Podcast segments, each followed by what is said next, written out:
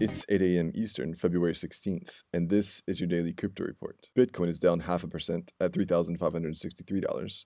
XRP is down half a percent at 29 cents, and Ethereum is up 1% at $123.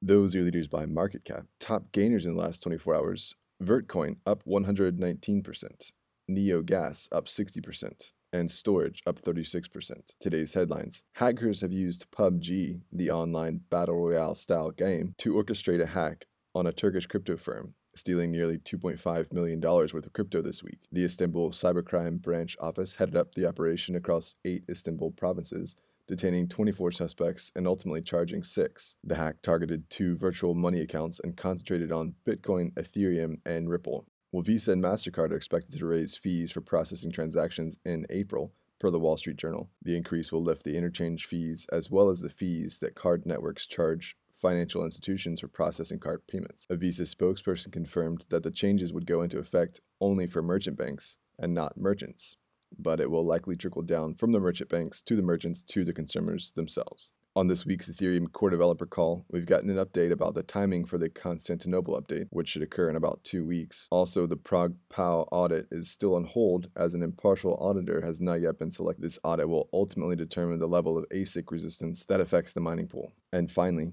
over 150 people bought pizza with Bitcoin this week using the Lightning Network. The crypto startup Fold, which launched the web based Domino's portal on Wednesdays, basically makes fiat purchases on behalf of Lightning users. The goal of the project is to introduce a bit more fun with Bitcoin. Well, those are leading headlines today.